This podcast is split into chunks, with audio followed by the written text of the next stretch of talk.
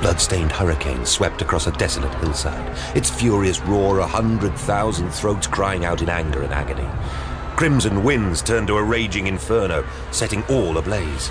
The sky burned, and a multitude of dark shapes flocked into the air, their wings alight, sparks trailing from their dark feathers.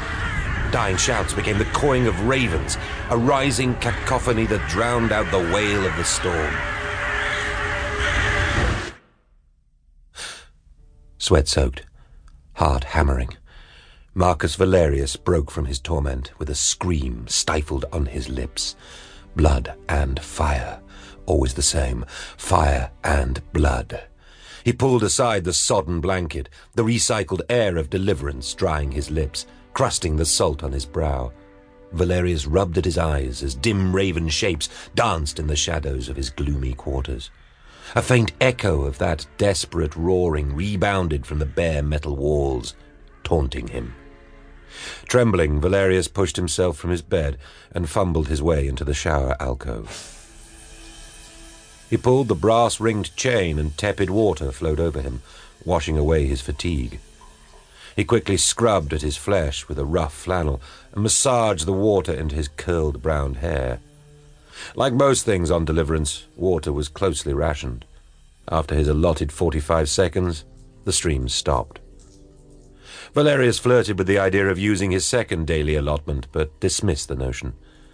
After a day in the stifling air of Deliverance's artificial habitat, his evening shower was essential in washing away the filth of the day. It was impossible for him to sleep without it.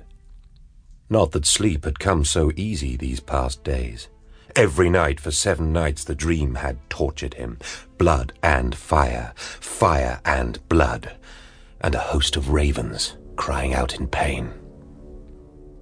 Still occupied by these disturbing thoughts, Valerius rubbed a hand across his narrow chin, feeling stubble on his fingertips.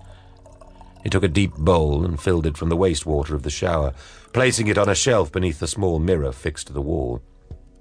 He looked at his red-rimmed eyes and the lines on his young cheeks. It did not look like the face of a man not long past thirty. The past seven days had taken more of a toll than fourteen years of fighting, first against the Orcs on Therion, and then as part of the great army of the Emperor alongside the Astartes of the Raven Guard Legion. He had slept more easily on a dropship as it crashed down towards a world that had refused enlightenment.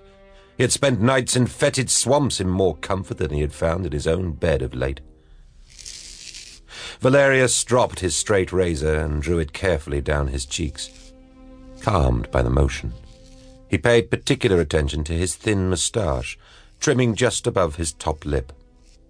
He took pride in his facial hair, a testament to his upbringing on Therion, and as much a badge of his position as Praefector in the Imperial Army as any rank insignia.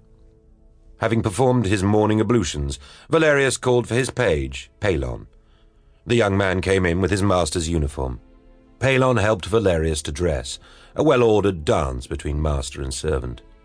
The page smoothed out creases in the silk shirt and tied golden braids into the Praefector's shoulder-length hair. Pelon broke the usual silence. You look tired, my master. Are the dreams still disturbing you? What do you know of my dreams? Only that I hear you whispering and calling out in your sleep, my master. Pelon held out Valerius's knee-length breeches while the officer stepped into them, fastening them with thick black laces. Depending on the warp tides, Lord Corax and his Astartes would have arrived at Isstvan seven days ago. Can it simply be coincidence that my dream started then? The man said,